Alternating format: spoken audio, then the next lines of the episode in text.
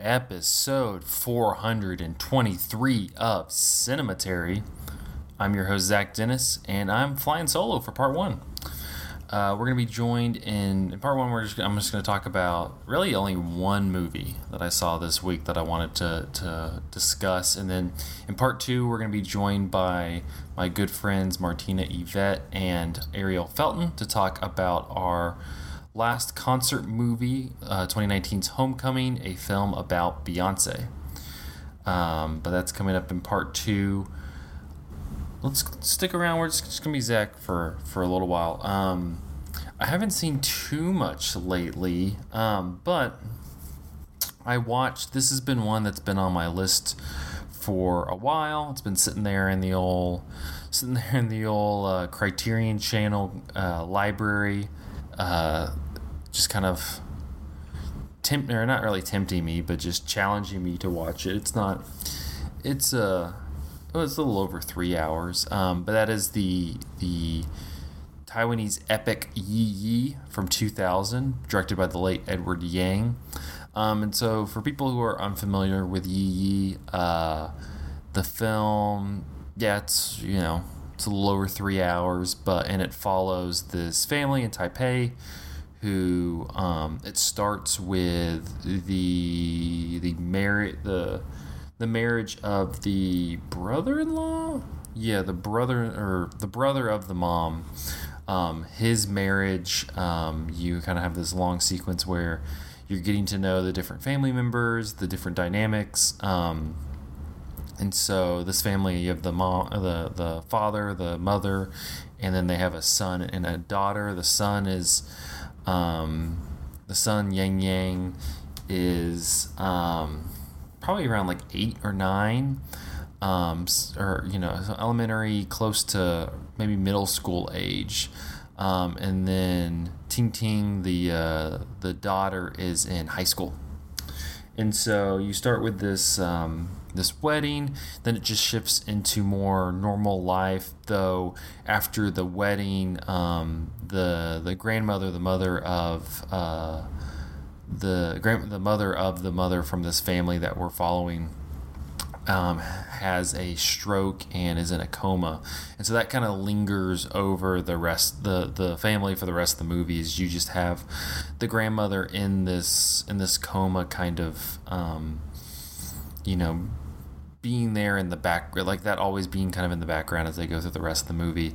Um, and the rest of the movie is, you know, it's it's it's it's I was reading some reviews on Letterboxd of Yi Yi and it's kind of a difficult movie to discuss, especially for one that has such a a longer runtime that people kind of expect you know this three hour plus epic um, but it really is just this three hour family drama um, that's much more like akin to Yasuhiro Ozu than it would be, um, you know, Once Upon a Time in the West or or The Godfather Part Two or something, or you know what you would equate for like a three-hour epic. Um, but it gets, you know, it's it's it's kind of one of those movies that revitalizes your your passion for really just like watching good, like deep, good movies. Um, it reminds you of like how good a movie can be. Um, at least that's what it was for me. Where it's not like I've seen anything terrible lately. I mean, last week we just talked about Stop Making Sense, which is a near, you know, perfect movie. Um, but this one just kind of resonates on that deeper level. You know, you have, um, you know, older characters exploring um, their first love that that is uh, con- contrasted with you know the high school daughter experiencing kind of that first love that first date.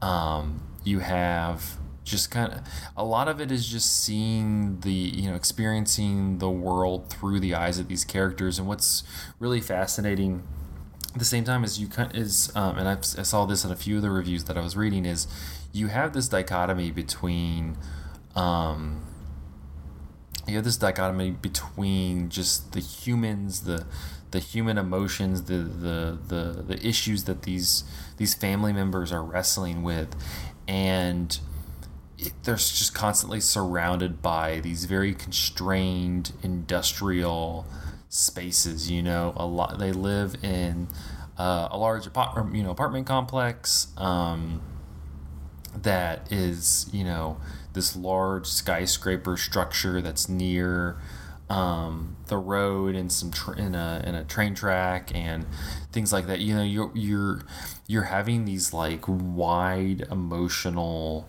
sequences, and it you just kind of feel like they're not being able to like spread their wings you know to the full extent because they're constricted by cars and buildings and commerce and capitalism and and all these like factors that I don't think that Yang is not like necessarily like taking and beating your head, you know, with it, but it's more it's a much more subtle um, decision. It's it's hanging constantly in the background. It it just does kind of create this claustrophobia um, for these characters. There's a lot of sequences that he does where you're you know the camera's like outside and you're looking into the apartment as if you were somebody from across the way or something like that.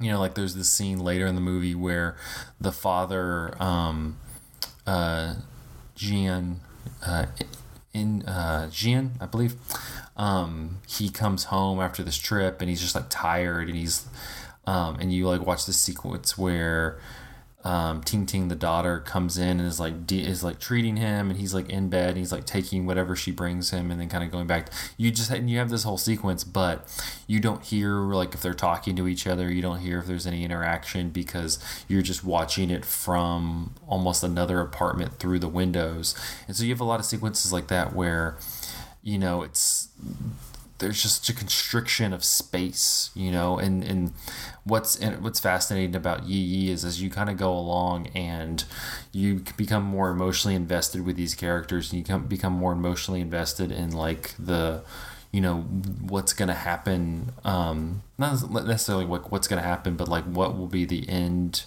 result of their um kind of like the the places that they're exploring. And all of that kind of feels it doesn't feel like as big as as it could have because it feels like they're just kind of these just just pushed into these into these small spaces. Um, but at the same time, you know, I mentioned Ozu. Um, it's similar in the fact that you are just you're exploring the socioeconomic, the political side of Taiwan at this period of time through just the day to day experiences of of these characters. Um, the father works for this um, kind of almost like startup company and you know is getting just tired of of trying to push these um, not not bad products but just like these uninspired products that uh, they're, they're trying to find. Um, it just becomes kind of like malaise to i'm tired of like running through the same routine every day. Like I just need some sort of break from it. This is not like feeding my this is not feeding my soul any. I just feel kind of like a husk going through the day to day. Even though his uh, his partner who I guess went to, you know, high school and college with him is just like, Come on, like we gotta like you're you know, this is the team, we gotta do this. Um it gets into the little nuances of just growing up, whether it's Ting Ting kind of going through this this first relationship and navigating this friendship with um, a neighbor down the hall, but also Yang Yang as he, um, you know, he, he he's just a very like curious soul. He's constantly kind of exploring these places. He has um, a camera that he's taking photos of stuff, but he also just kind of has this curious personality that gets him in trouble not only with like teachers but fellow classmates. Um, and so it's just these four these four just kind of fascinating characters that you're following you're and you're getting to know better and i think edward yang does such a, a wonderful job of just kind of letting everything breathe um, or you know like you you feel because of the runtime which uh, quite honestly i don't feel i didn't feel too badly um, because of the runtime, you're just able to allow these like quiet moments. And it, not to go on a whole tangent, but it reminds you of like the importance of that, just the importance of quiet moments, the, the importance of just moments, those those um, to steal a, a Ozu term from Roger Ebert, like those pillow shots, just those moments of like reflection, um, and we just don't get that a lot, whether it's it's um, movies or television or what have you. Like you just don't get those moments of um, of reflection or just like allow a scene to just kind of breathe for a minute, even though the quote unquote action of the scene has kind of concluded, like just allowing it to, to, you know, sit there and just kind of sit in it and reflect. Um, you know, there's constantly this this need to kind of cut and edit and get to the next scene and, the, and the next scene and kind of move along the plot because we want to cram as much as we can in like a two hour runtime in this you know in this movie and this I'm not just talking about like blockbuster movies but even um, but even more just kind of uh, uh, you know whether you want to call it awards fair just like non blockbuster entertainment that's coming through the theaters like um, it's nice to, to experience a movie that just has so much room for reflection. Um, I, I you know it was one where the, the movie ended and I you know you just kind of sit there and reflect for even longer. Um, because I think I think that's kind of the, the the lasting, at least for me, what I've been thinking about with this movie, outside of just how um, how effective it is in in pulling you into this narrative that on the outside it feels very mundane for a three hour movie, but it's just so just kind of that that um, theater of reality that just that kind of fascinating quality of understanding understanding uh, just normal people. Um, but yeah, I think I, I think it's just nice to kind of see a movie expertly utilize like that those those moments of pause. You know, I think too many too many times in movies we're just so when we're watching movies and the movies that we like, um, we're so fascinated with I think uh, an overused term, even though it perfectly describes it. Um, but the aesthetic, you know, we're constantly obsessed with the aesthetic, how it looks, how this shot is composed, how um, you you know how it's just just the kind of basic tenets of filmmaking.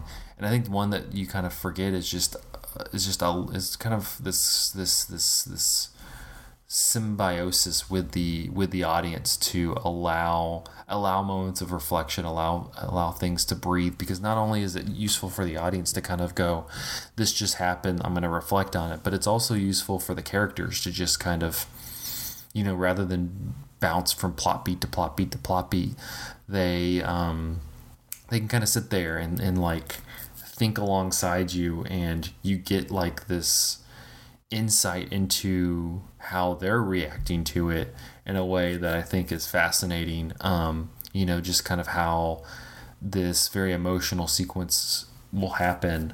Um, and then the character just kind of sits with it. Like a good example is you have this uh, plot in it with the father character who he is, you know, he's trying to seal this deal with this um, with this, I think, game designer, if I'm remembering it correctly. But he's trying to seal this deal with this guy, and he's in Tokyo, and so he um, uses it as an opportunity to kind of reconnect with this first love of his, who he ran into at the wedding, who um, they just kind of want to catch up, and so she comes um, to Tokyo, and like you have this whole day to a degree of them kind of just talking and reflecting and like trying to understand on or you know understand how either either of them felt on like what what led to their departing and things like that. And so and then it ends and like one of the characters leaves and um, the other like you just have this moment where they're just sitting there and nothing really happened. They're not like there's a phone call that takes place in it, but for the most part, it's just this character kind of sitting there and and the camera's just on them and they're kind of just processing and um,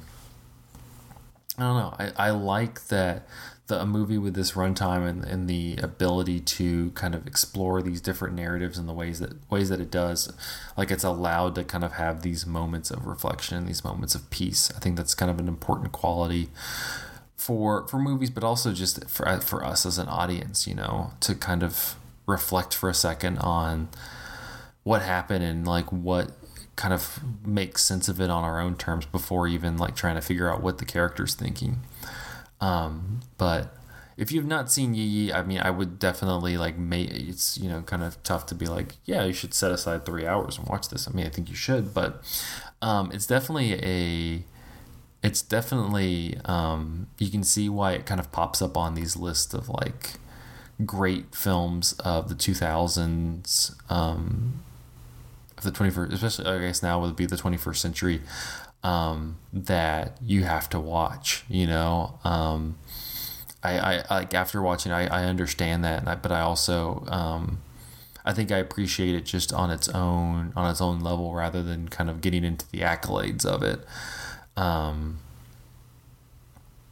but yeah I, I, it's on it's on Criterion Channel. It's you can probably find it through Criterion. Um, but if you have a chance to watch this, I think I think it's worth the time definitely, and it's worth um, it's it's worth watching. So I would recommend Yi Yi. That's really the only thing that I've seen this week that uh, felt worth talking about. But I'm gonna get out of the way now. Um, Martina and Ariel are gonna join me, and uh, we're gonna talk about Beyonce's Homecoming in part two after this.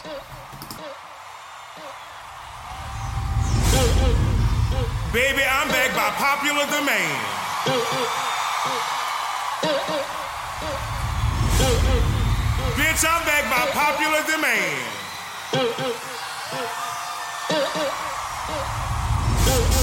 I did not come to play with you hoes.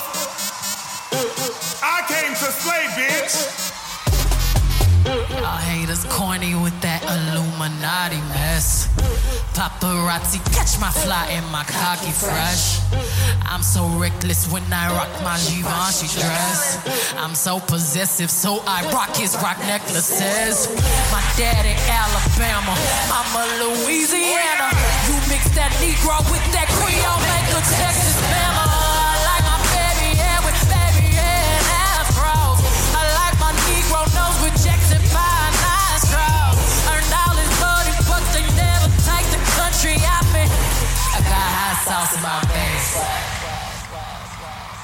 And we're back with part two of episode 423 of Cinematary. In this part, we will conclude our concert movie series with 2019's Homecoming, a film by Beyonce. And joining me for part two is Martina Yvette and Ariel Felton. So thanks y'all for joining. Thanks for having me. Yes, thanks for having us. Always excited to talk about Beyonce. So We I was gonna say queen. it's you know we, we have two Beyonce experts, correct? I wouldn't say experts, but we know B. I would say I'm a stan. Correct. Okay, two Beyonce stands. There we go. Okay, I'm glad we got it clarified. Thank you. Um, real quickly, so as you can tell from the title of the movie, uh, Homecoming is written and directed by Beyonce Knowles Carter. Uh, the film captures her 2018 performances at Coachella, as well as a documentary about the creation of the performances. Uh, while planning the show, which prominently featured a marching band, step team, choreography, and Greek life lettering, Beyonce thought hard about her own history. Growing up in Houston, she would attend Battle of the Band shows and other college centric events at schools like Prairie View. In Destiny's Child, the group sh- uh, she also refers to as her college, since that's how she spent her teen years and early 20s, rehearsed at TSU as they were brought up. Um, in an interview with NPR, Wayne Wesley, who played trombone in the band as part of the performance, talked about the lasting impact of Beyonce's Coachella performances, saying, quote, I think it opened the eyes to a lot of individuals who may have not known what HBCUs are or what they're about and the culture they have. That's a lot of knowledge that was put on to people. If we didn't have them, when they first started. We wouldn't be here because you know back in the day there were the only they were the, those were the only colleges black people could attend because of segregation. It's a once in a lifetime experience that everyone should try to do if they can.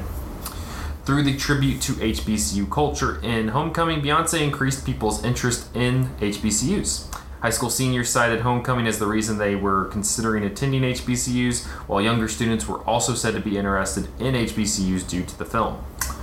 In 2019, The Hollywood Reporter said nothing, not even this beautifully shot documentary with a dynamic swooping camera, can replicate the uh, communitas inherent to a alchemical, alchemical, yeah, alchemical concert environment.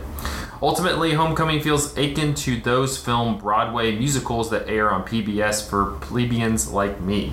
it's a joyous ride, but a facsimile of the experience. Uh, the New York Times 2019, above all, Homecoming is about Beyonce, who served as the writer, director, and an executive producer, asserting yet again her power and control, in part because of preconceived notions about what it means to be a pop star and a black woman.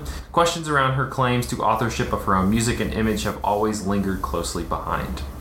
And in 2019, The New Yorker said Homecoming is in a class of its own as a total synthesis of the pop arts rapping and dancing, literature and stage patter, propaganda film and backstage drama, not to mention air, uh, hair and makeup. The Gesamtkunstwerk with a heap of twerk in it. But Beyonce's beacon is less Wagner than Duke Ellington in that she composes a symphony in sound and movement and media and negritude. Um, think I said that correctly. Um, in any case, the sense of competition is essential. The movie fruitfully exploits the game day conceit of the homecoming theme. Um, on that note, let's talk about how many times have you all seen Homecoming? this was my second time, so. What? Really? Oh, it was one of my favorite movies in 2018 or 2019. Hmm. Yeah, I think it's better than I- Lemonade. I have definitely seeing Homecoming. Okay, so the night it came out, Mm-hmm. I kept rewatching it from the night that it was like on Coachella. So I don't know, maybe estimated 15 plus. Okay. Yeah. I really don't know. It's just something that I like return to, you know, often enough that I really couldn't say. Like, I'm just sitting in the house, like, why not watch it? Yeah. Makes me want to dance, makes me happy. So I've seen it a lot, a lot. Yeah, it's it's um so this is the last movie in the series that we did and it's interesting the progression of concert movies. So the first two that we watched, the first one was Jazz on a Summer's Day, which is um it's literally just these guys filming um, performances at a jazz festival like Louis Armstrong, uh, Miles Davis, others who are there That sounds interesting. and um, but it's very like it, it gets a little bit of the mood of the festival, but then goes to the like um, films the individual individual performances. The next one was Monterey Pop, which just films these individual performances at the Monterey Pop Festival. Um, and then last week we did Stop Making Sense, which is Talking Heads. It's much more we talked about it, but it's much more constructed. Um, it's conceived by David Byrne, the lead singer, as well as Jonathan Demme, who's the director. And it's interesting because those first two are just it's kind of camera in trying to capture the vibe of the festival and the performances you know you're seeing in like monterey pop you had never seen jimi hendrix on stage before and so he's like on stage breaking his guitar lighting it on fire. It's a, you know it's That man. um, and but then like with with stop making sense it becomes more of like a I think I said last like last week like a manicured experience. Like it's like it's much more constructed like there's a purpose behind shots and things like that. And I think that Homecoming's like a mashup between the two because it's it's very constructed. Like you can tell that Beyonce has a very specific way that she's wanting um, things to be shot the angles um, the type of film. I mean she switches from digital to 16 millimeter a bunch. Um, but it also has that kind of festival feel because you get into the audience and things like that. So um, you got you all described it as um, an experience bef- when we were watching it. Um, do you feel like it's more of an experience than what would be classified as like a concert movie? I think so. Um, and the reason I say that is because like we've also seen other um, concert movies specifically from Beyonce since we're on that topic where there's like the standard of there is a presentation that's given but it's not necessarily like as um, aesthetically pleasing as Homecoming is, like I think that she does a great job as far as like a concert ready type style, where it's like, okay, yeah, I'm in this moment and it's really cool. But this one with the theatrics, the graphics, the um, visibility of like the choreography and just even like the band in total like it tells a story.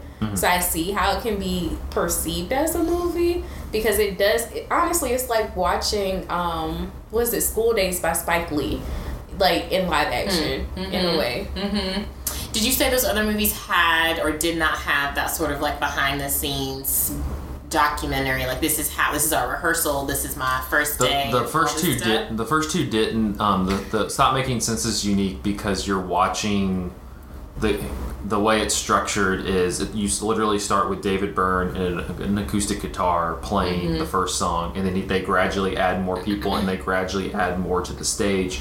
That by the halfway point, you have a full on production Mm-hmm. with lights and, and screens and different things, as well as the full band. Hmm. And this one's different because that's maybe you know rough estimate like eight to ten people you know in the Talking Mm-hmm. Heads performance. This one is like hundred. Um, I yeah, I agree with Martina. I feel like there's a story there that is really, especially if you're a Beyonce stan, and so you know how rare it is for Beyonce to give us any of her private life. correct. Um, from the pieces where it's literally just you know my first day of rehearsal 100 days or whatever the number was until coachella. Um, and she was talking about her body being tired and just being pregnant. And we saw like home footage of like newborn babies on her chest i think that she knows that her real fans eat that shit up and this homecoming is not for it's not for the casual beyonce fan I mm. think it's mm-hmm. for the ride or dies, and so it feels very s- specific to me. Um, and like kind of mm-hmm. like how Lemonade did. Like the lyrics in there were like, "Yeah, girl, this happened to me, Beyonce." I know this is crazy, and like here's me going through all these stages, and like you've also gone through. The dude who did this to you wasn't a billionaire, but like that's the only difference between you and me, really. correct The Lemonades.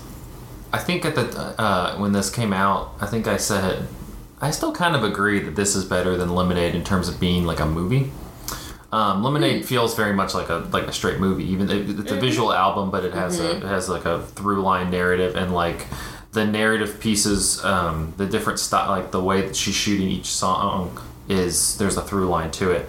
This one that's that's fascinating to me is you have one she's playing with different cameras. She has a digital camera.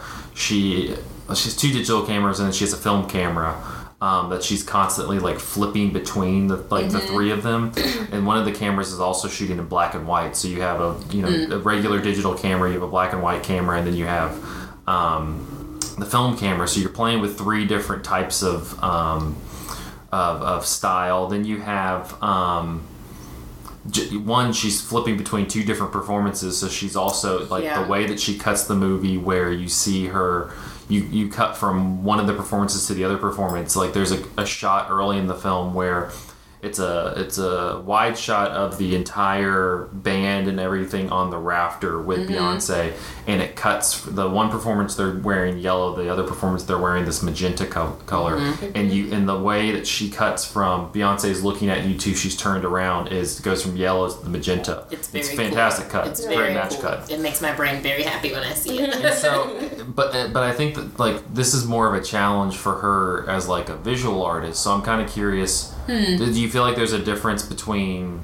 Beyonce, the I'm constructing an album and performing music, and Beyonce, the I'm trying to create a visual experience, whether you want to call it a Hmm. movie or not? Like, is there a difference between the two? Because I I feel like there is. I always wonder this question like, what comes first for Beyonce, right? Like, right now with Renaissance, we are getting just the music, a couple five second clips of her in a hallway and it's dark and like what and then like an album cover and there's not a lot but i think she knows i She think knows. i i honestly feel like it kind of happens together. I don't know. I don't. So I want to go back to the lemonade piece Mm-hmm. because I actually think I enjoyed lemonade more aesthetically than I did the homecoming, and be, Mm. it's mostly because like lemonade told this different journey through womanhood Mm. with Mm-hmm. visual pieces that were supposed to be like completely stagnant but then moved and so it was like a visual display and i think like for the most part like when you're asking that question i do feel as if there's a visual aesthetics for anybody that makes or produces any kind of words or lyrics, whether it be Right. spoken word or something. I feel like you have to have some kind of visual in your mind whenever you're writing mm-hmm. these things. Mm-hmm. And I do think that she actually has that portion where she's like, I'm thinking through this. Like, I know what happened to me because this is not art imitating life. This is life imitating art. Like, mm-hmm. all her music is that. So I feel like she already had the visual display within each homecoming and lemonade. I that agree. This was her. I agree, and we don't get them at the same time Yeah. because she's not generous Yeah, with her not. art. But like when I think about um, the Lion King album that I've just blanked on the name of, um, like Uh, what is it? Something is king. is it Simple. no? Is it Black is king? Is it Black is King?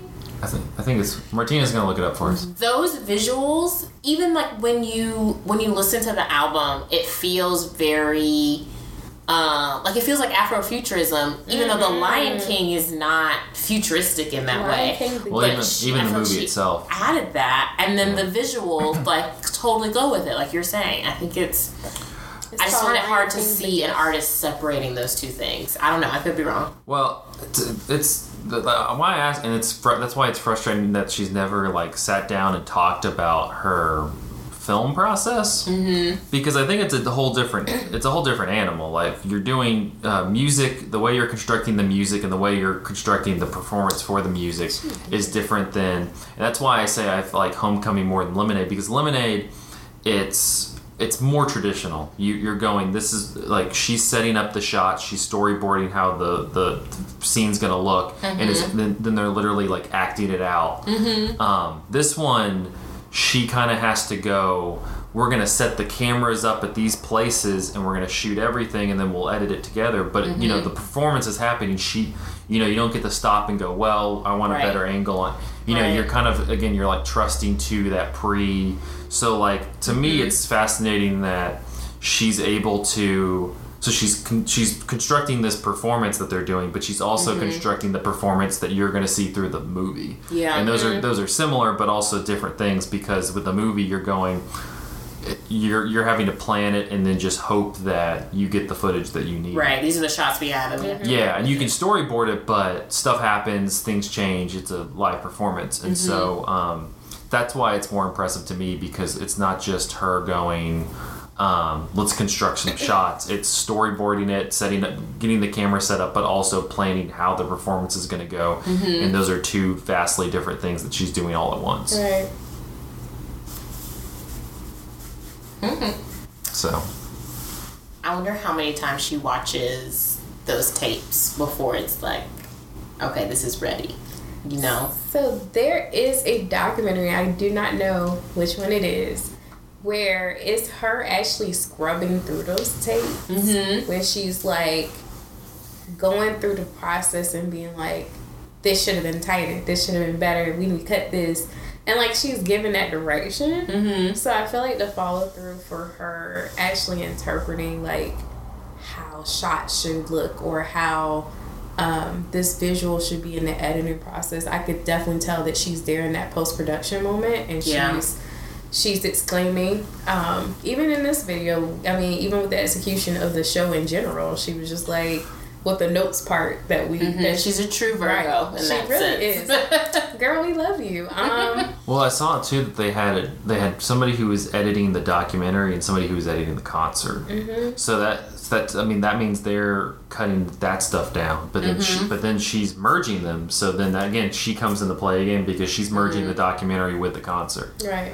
Um, I don't know. I would love if she had an interview where she just talked like in depth about her film choices because I think between and I say I like this. Lemonade is great. Also, we talked about this previously on the pod. Like it's a fantastic film also, and so I would be curious not only what she's thinking, but like what are her reference points? You know, like mm. what is she watching to mm. inform these That's a good things? Because like Elizabeth with like this concert, uh, uh with the concert part of it, you had to have been watching like at least parts of like Stop Making Sense or Woodstock or mm-hmm. Monterey Pop or mm-hmm. Jazz because you have to have that. It still has that concert movie language. It's it's still she. she I think she. uh, I mean, she utilizes the the audience more than the Talking Heads do in Stop Making Sense.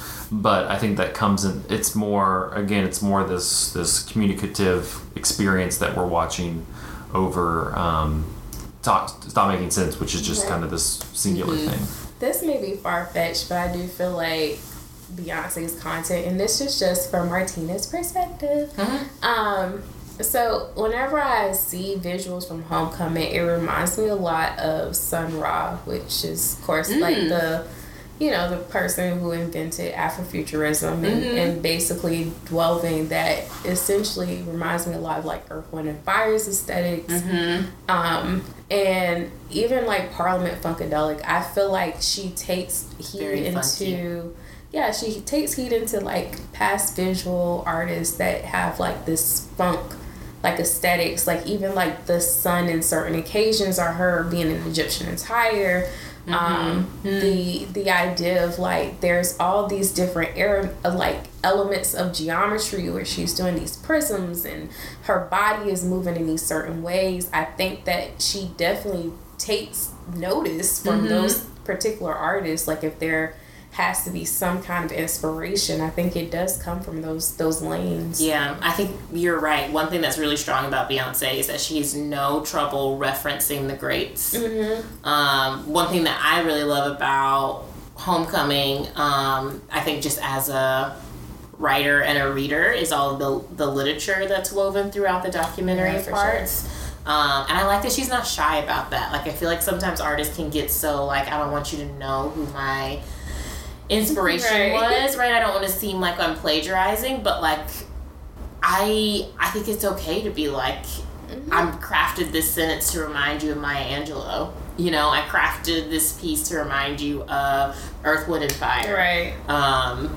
So yeah, I just think she's so smart. She is. just think she's a genius.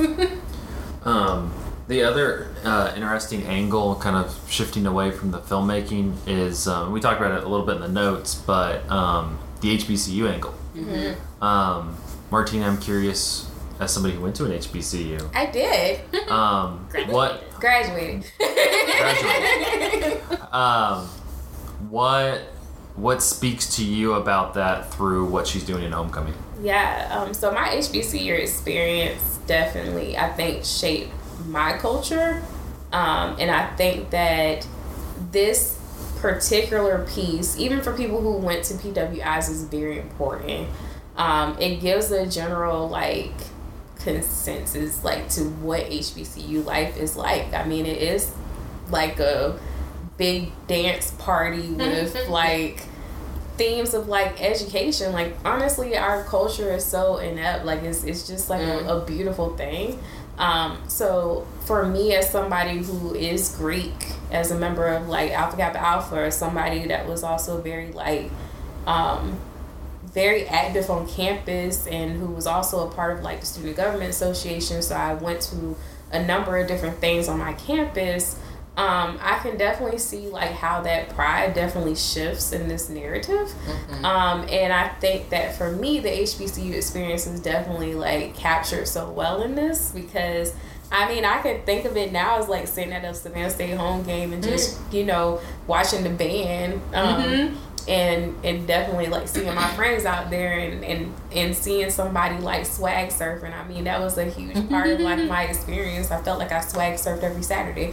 Um, but I, I do feel as if like for somebody that has never been to a HBCU or somebody who need to understand what black experiences feels like, this is honestly what it looks like when black people get together and they make something out of nothing. Mm-hmm. And I feel like that's something culturally we've done and also something that we continue to do in elements of fun and play. Mm-hmm. Um, So yeah, even amongst like the, the titles, because I mean these songs literally are about breakups and like womanhood and things of that nature, and we still made it playful. Yeah. You know? Yeah, I. It reminds me so much of being in the band in high school, and like a lot of the shows that you do are, are like very traditional um, songs that you have to play. You know, you're making the parents and the audience very happy. Um, this is the stuff that you're going to go to like competitions with, but there's Right. always that um, there's always that dance show that everyone would get really excited for when it was no longer like marching in formations and stuff, but you would get in that block formation, just a bunch of lines, and we're playing something current and something that we really love, something with a lot of trumpets and drums. And I played the trumpet. Well, I pretended to play uh, for one year, and then I joined the dance team. And so all through high school, like those were the games, and it was often homecoming, and then like the games like right outside of it. So like Right. homecoming in the middle, and like it was just so much fun to be able to be like, yeah, we we were playing all that like Right. classical stuff that like the old people wanted to hear, but now we're playing uh, lean with it, rock with it, and all of us are doing it in the on the field, and like the parents are actually still having a really good time. Right. Uh, it's just really magical. If you don't shout, "That's my baby," you didn't do it right. you It's- really were you even there? Or you weren't there. Even there? There- you sucked. Do you feel like um, this captures like that energy? Because I feel like it's an energy like you could sit there and kind of describe it. Um, and somebody who like has not gone to like an HBCU football game could be like, okay, I think I understand that like in praxis. But um, do you feel like it captures the energy where you you're not at a football game right now, but it feels like you're at one? Yeah, for sure. Um, I think that as students that attended HBCUs, we miss it. We miss it every day um, because we understand that, you know, we had our life in school, but we also had our like fun life, and that does not equate to what's happening right now. Um, but I do feel like anybody that hasn't been to HBCU, like does this really capture a football game at HBCU? And eh, to an extent, it does. I hmm. mean, this definitely captures homecoming. Yeah, I was like, Oh. it, it oh. felt like it felt like one of those games where you either knew you were gonna Right, win or you knew you were gonna lose, and that's Right. not what you came for. You came Correct. for even when they're in the stands, you came for that Right. performance because it was so badass. But this is more than just a game. This is the mm-hmm. step show when I see my mm-hmm. stars. This is the probate that happens prior to. This is mm. coronation. This is uh this is is true. This is all of the elements of a homecoming week Right. in one It's not performance. just the game, Yeah, it's the it's, not whole just the game. Yeah. It's everything. that is that's very true. Yeah. It's, it, it seemed like that was something that was important to um, to Beyonce, even though she didn't go to an HBCU. Yeah. Yeah. I feel like sometimes those things that you miss or those things that you experience on the periphery can sometimes still have a really big effect on you. And mostly because, especially if you're younger, you're like, oh, I'm, I want to do that. I want to be included. sure. So even to be in Destiny's Child, but be mm-hmm. practicing around these things, I could see a mm-hmm. young girl being like, oh, well, what's that like? You know, what's that normal life like? So I could see her wanting to recreate that, just like she said, and being like, I want. I wanted to feel that. I could feel their swag, and I wanted to like Right. recreate it. I get it. For sure, because an HBCU experience is like no other, and um, I think once you go to a game or you go to even our classes, like we just be lit. Like I don't even know, like we just be out here just doing the doggone thing, and no one can tell us nothing because we True. know we know we lit. Very we know true. that. It was inter- we were trying to kind of figure out. Well, this was the one that we were gonna watch probably regardless for like the more like recent concert movie. Um, it's been interesting. You've seen, you know, you have people from Taylor Swift who's done stuff. You have people, uh, a lot of people followed Beyonce um, with the Homecoming, like did a bunch of concert movies following it. Um, Jennifer Lopez. Yeah, Jennifer Lopez. Homecoming light. Um, what I guess they they all kind of have their different things that people are um, that people like about it. But what about Homecoming and kind of what Beyonce did, and, and mainly like Beyonce as a as a pop culture figure. Um, what I think.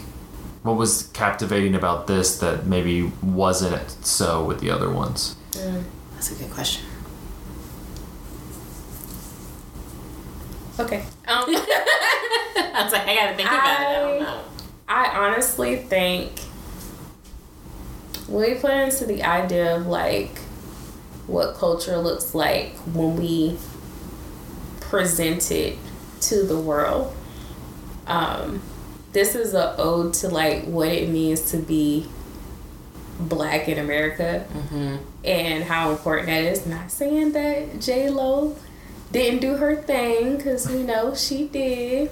Um, but I do feel as if just like even the portion of like I remember asking you like how did you feel about the like Negro spiritual anthem mm-hmm. like being sung in mm-hmm. this, and I think that was an important moment for mm-hmm. us because first of all Beyonce made you learn a song that no one else would make you learn. Like they they don't expect you to learn the Negro spiritual anthem. Mm-hmm. they do expect you to pledge your allegiance to the country mm-hmm. and know the words to that before you go to lunch. Mm-hmm. But they're not they're not expecting you to know how to do this. So I do wonder how many people are now singing lift every voice and sing and they know all the words now because Not Beyonce just that one has piece. made it a thing. Yeah. Yeah, I just think I don't know, and this might be a personal thing. Like maybe I can just connect with it because I am a black woman, Correct. but to have someone so high up in life, you know, with all that Beyonce has, to still be like, no, I, I come from where you come from, I think is really, really powerful. Um, so maybe I just I just can't feel that in Jennifer Lopez's uh, what is it called? I'm not trying to make Homecoming fun of her. Light. but like I don't know. It's just really nice to see Beyonce as an artist be like, yeah, I did that cute poppy shit that anyone could listen to for a long time, but Right. um, everything you hear from me now, you're going to remember that I am a black woman. Correct. I think that is super important. And so, and, and that's what makes anyone who tries to do it afterward look so stupid. So, like mm-hmm. when Taylor Swift got her little boots on, I'm like, what are you? A miss. What are what's happening? A What miss. is this? What is She did that for the Golden Corral on a Sunday. Goodbye, girl. Because it's so authentic when Beyonce does it. Her references are so real. She is studying the thing that she's trying to show you, but she's not explaining it to you. Mm-hmm. That's the thing. Like Yeah. I'm. This is a tangent, but I'm reading a book right now that is supposed to be all about black feminism and all this stuff and the first essay in it was like this is for you girl and i was like here we go but then she keeps i was like hell yeah but then she keeps defining words that i'm like if this is for black women i know what this is Right. i can feel you slipping into this like white gaze Right. like you're defining stuff like what it means when you call a black woman a mammy It's i know what the, switching. i know what it means It's code switch. and so publishing is a different world, obviously, but like that doesn't feel authentic. Mm-hmm. Right. Beyonce's feels like a black woman talking to a black woman. But also with that being said, it's almost a point where you brought up a really good point where as black people we have to fit into a generic standard before we're able to do our own standard. it's true. Beyonce did that. She did, that. She paved the way in her own standard, and that's why I'm saying the other concerts beforehand was not Mm-hmm. The albums, the other albums They. I mean, yeah, they were for us, but it wasn't really for us. Yeah. they were for pop 40 and so Yes. now this Yes. album and this visual is I would say like formation. I on. did this for us. This is by us, mm-hmm. and that's it is what it is. Right, right. You It's one of those songs that when it comes on in the club, white people, you cannot sing it. You can't. You like you you can't. shut up. Every other word's the N word. Right. How you, you gonna can't sing use this? the N word How you 40 times already. How you gonna sing this? it's it, well, it came out and it came out. It's before 2020, so it's a it's before like a lot of the Black Lives Matter and George Floyd that kind of stuff. I know it was incorporated into some uh, some of those things, but um, it comes out before, and I think I feel like what also resonates about it is it's again like back to Lemonade. That's that's a, a visual album and a movie that's very seeped with a lot of difficult imagery. You know, you think about the sequence that they filmed in the in the home in New Orleans, just the mm-hmm. trees, just beautiful. just the you know, it's it, it looks great like as a movie, but it's still it's there's the the um the the the background to it is- mm-hmm. it's there's a lot there. It's very loaded. It's, that's, Yeah. that's what I was looking for. It's a very loaded image. Right. This one, it's not like you have cutting to, for lack of a better word, black pain. Mm-hmm. It's kind of like the whole thing is just like celebration, and I think that people responded to that because it's something I've seen with. Um, with a lot of movies that are that, that are kind of like these um, black voices movies is and I've seen it with with um, with Asian creators as well or, or Hispanic creators where there's not just that one mode that you work in for a narrative where it's just like you have to have some sort of pain regardless of who you know you can kind of you move into other forms. There's other ways to like ex- to to, to make sense of that experience. And i feel like this people responded to this because it's there's no pain in it. There's no uh, there, there's no loaded imagery. It's just like this celebration, and it's it's colorful. It's it's um, it's visually striking. You know the the dancing, the song, like all of that stuff. And I think people maybe responded to that because it wasn't soaked in this. It wasn't it wasn't supposed to be a lecture about something. It was more just like let's. You're either along for the ride or you're not. Yeah, I agree. I feel like even with the like the quotes that are woven throughout it that are about celebrating black joy, like that feels like what the focus is. And like that joy has a lot of strength in it and I think that's where it comes from, but I agree. Um, I feel like and this is this is not me talking concert movies now, but just like in general, I feel like we have entered this era of black pain being exploited for things. Um, and it can be done really beautifully, and it can be done very cheaply. And very like, here's just all this black trauma on the screen. Here's Don't some you love it? It's kind of like Get Out, but no, it's not, girl. It's Well, not. well, it's not. like, and it's like this is you know this is the only way we can like reckon with it. We have to go through Mm-hmm. it with this type of narrative, and you're like, no, I mean you can. There's thousands of different experiences that you could kind of explore this Right. with. We, it just seems like we're just going this one mode. Yeah, and they're they're interwoven, I would say, but I do I like the focus on black celebration in Homecoming. Martina made a face after I made my Yeah. point, so I feel She like was like, "No." I, I think I thought too deeply about it. Um, you don't have to change your mind. I, I just honestly feel like even in the idea because we've already kind of summoned this is the ode to Afrofuturism and everything she did. Afrofuturism also, even though it's about Black utopia, it always rests on a concept of pain. I think that this, though the visuals aren't painful, the element of what's being carried out is when you're thinking about the different songs sorry um you're thinking about like um you're thinking about like uh daddy's pain even though that wasn't even part of the homecoming aesthetics but like these different songs that's like on that particular album like some of them actually reach to like my man cheated on me and like Mm-hmm. But I I'm hurt like and boo even, even sorry is I ain't sorry. I You ain't sorry, but honestly, like a part of it is I'm going out, kinda- fuck you, all Yeah, that. Like, I I, feel like that's we we did But, the but why I had to make that song? why? I didn't have to say this if you just stayed at home. Like, like there's just I, You should, just stay I, I didn't home. need to write this, but here we are.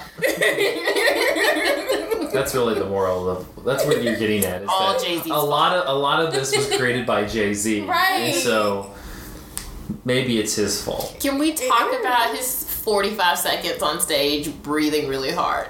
Well, that. well, well, you have that, and then you have like little clips of him looking like a like a you know like a wing clipped eunuch, just kind of there. oh, you mean during like the documentary parts Yeah. where Beyonce would just be like, you know, until I see my notes applied, I don't see why I'd make more. And he'd be like, well, All right, all right, guys. you heard the boss. This was fun. We're going on a date now. right. It's our anniversary. No, yeah. Well, you have him, and you have Destiny's Child that comes on stage, and then you have Solange. Um, out, of, out, of, out, of, out of all the uh, appearances, which one do you like the most? I like Solange's. I felt like that energy just felt so like they are they're really sisters. They are. Like when she, you pointed this out when Solange like hugged her and they fell down. Like that just felt so Oh, she tackled her. yeah. genuine. Like I think that was my favorite part. And all their dances were so silly and cute. I loved yeah. it. The Destiny's Child one does have the like the entrance of that where she uh, Beyonce goes away and then they like lift up and you have the lights behind them and it's the silhouettes. pretty. Is is that's a it is like a, if you're gonna have the entrance, that's how you do it. For sure. I mean, it started off with the Charlie, the Charlie's Angel poses, that nostalgia. Show some loving. Okay. Get y'all free little concert. Um, as we wind down, any any anything else that to mention on Homecoming? Reasons why it's great. I thought you were just gonna say any final thoughts, and I was gonna give my cash. Any out. final thoughts? I'm accepting Not my cash cash. for Shout Beyonce out. tickets when the Renaissance tour comes. I need help. Help us stand out. Buy me a ticket. we'll We would we'll put have- Ariel's Venmo. Right. Her Cash App is in the bio. Um, but about Homecoming, I I'm so glad I rewatched it today. Um, it's one of those that I'm like, I, not that I forgot about it, but I just had been in my Renaissance mode, and I was like, this is the best thing she's ever made. But then I forget, like, Beyonce does this. She Like, does and she's been doing this for so long, and I just feel really lucky to stand someone who has literally never let me down. Not a lot of people can say that. She's been a friend, a mentor. I mean, truly, when's the last time Beyonce said some stupid shit in an interview and all her fans had to be When's like, the last time Beyonce did an interview? And some of y'all's faves need to learn to keep their mouth shut like her. That's all I'm saying. I love Wills. um, I I agree with you, Ariel, wholeheartedly. I think that um, some shit is for us, and I I definitely This shit is love. us. I like the way I'm quoting all of Solange's songs to kind of just talk about Beyonce, but They go together. they It's- do. it's they right. go together. um, but yeah, I mean, sometimes shit goes down when it's a billion dollars in the elevator, and Truly. so y'all just need to be aware of that. Like, it's just, it's one of those things where it's just like we love to tell the story of how hype this experience is. But what I saw from this moment when it comes down to HBCU life is that yes, we party, but y'all have to also understand that we are highly educated people that mm-hmm. graduate. Like this was honestly like one of those moments where I was like, we are we are degreed Degreed up. humans and like, like Degreed up? right, we degreed up. But like Zach said, this was one of those things where there was no way that black folks could be educated without other black people. Mm-hmm. And even like mm-hmm. when her dancers were talking and they were like, this was like a trip and I didn't want to leave. And mm-hmm. And they were all naming what schools they, they went were to. all- exactly like the FAMU shirts was up. The, the I saw Fort Valley Right. State up there. Come on, I was like the hooks was out for Omega. Like they was really out here living their lives, and I really love that for them because that's honestly what blackness is. Blackness is a combination of adopting family mm-hmm. when you don't even know where that family is, where they came from, who they are. Like honestly, Right. this might be too deep for the folks, but I no, mean, I'm ready. you know, this this this one of those moments where you're just like, dang, like I am low key black, and maybe I created my own tribe, Mm-hmm. but like this is who I am, and Beyonce definitely gave that to us. She Yeah. gave us, I agree. yeah, she gave us cousin love. Yes, it's Like- like, when you walk into a space and you and one other black person are the only other black people there. Right. And something happens. And you y'all look at each look. other. and you're like, Cause y'all know good and well we talk with our faces, and don't ask us what we saying, cause we We know ain't talking to you. we know We're what we talking talking about. you. This ain't not about to you. Mind your business. Mind your face. What was your favorite part of homecoming besides the ass? yes. Besides the ass, everybody liked the ass. we all loved it. Number one, the ass. Number Right. We two, love the ass. We loved it. there was a lot of ass. Beyonce really did that diet, y'all. Man, she didn't eat anything. Nothing. What was it? No meat, no carbs, no alcohol. No bread. No, No sugar. bread. No sugar. Sis said, I am hungry. What I did you eat? Yes. Leaves? Just leaves? She was like, I'm, I'm relying on the sun and Jesus. That's what that was her diet. Just the sun, some And water, Jesus. and Jesus. I am a plant. No, you know what's my favorite part is um I don't think we talked about it, the black and white sequence with the two dancers to Nina Simone. Oh, yeah, the little that was ballet bit. That was really gorgeous. It's just well because it, it comes like in the middle of the song, so like she's singing, then it just cuts away to this thing, and then she goes back into the song, and it's just like it, it has this kind of like low medium shot. It's just them dancing. It's in black and white. You have it's just a really like like kind of like poetic scene like in the middle of a concert. For sure. Mhm. Ballet dancers, um, those muscles are like always great Mm-hmm. to watch. Man, men, women, all that tippy toe stuff. It's gorgeous. I wish I could do it. it's so pretty. It's so pretty. One day, Kudos to Ariel. you. One day. You know, I was Uh, in don't ballet think- I think for it's like past. I think you gotta do it, so- like- Yeah, my feet have already formed. Yeah, I think, you, so- yeah, I think you gotta be like six years old and have a mom who hates you to, and Not bones a that aren't that finished. bones that are not finished. to finished. be a ballet JoJo dancer. Siwa's mom didn't hate her. She was a ballet dancer. Yeah. JoJo is like the ish. That's another story Feel- for another yeah, I feel like we're going. um, all right. Well, thanks y'all for coming on. Thank you. Thanks. Um, that'll wrap up this episode of Cinematary. You can find us on Facebook at facebook.com slash cinematary, on Twitter and Instagram at handle at cinematary, and on Letterboxd at letterboxd.com slash cinematary, where you can keep up with all the movies that we talked about in this episode. Um, if you'd like to support the show, um, either send Ariel or Martina some Venmo money for their Beyonce concert. Yes. Or, uh, or if you'd like to support the Cinematary show that's not going to Beyonce, you Love can a black woman from infinity to infinity. and support them. you can go to uh, patreon.com slash cinematary. Uh, thank you to our patrons uh, Cam, Chad Newsom, Corey Willingham, Candace Sisson, Ron Hayes, Teresa Marsathi, uh, Titus Arthur, and Tyler Chandler. Thank you so much for your patronage. Next week, we're going to be kicking off our October Horror for Kids series. Um, this uh, we got pretty good lineup here. We got the Addams Family, um, the Witches, the original uh, version of the Witches with uh, Anjelica Huston, uh, the House with a Clock in its Walls, and Wendell and Wild, which uh, Andrew and Reed and I saw at TIFF, but we're going to be going more in depth on that, the new Henry Selick Key and Peele movie that's going to be on Netflix at the end of October. Um, but we'll have that posted on cinematary.com. Uh, until then, thank you all for listening. We'll see you next week.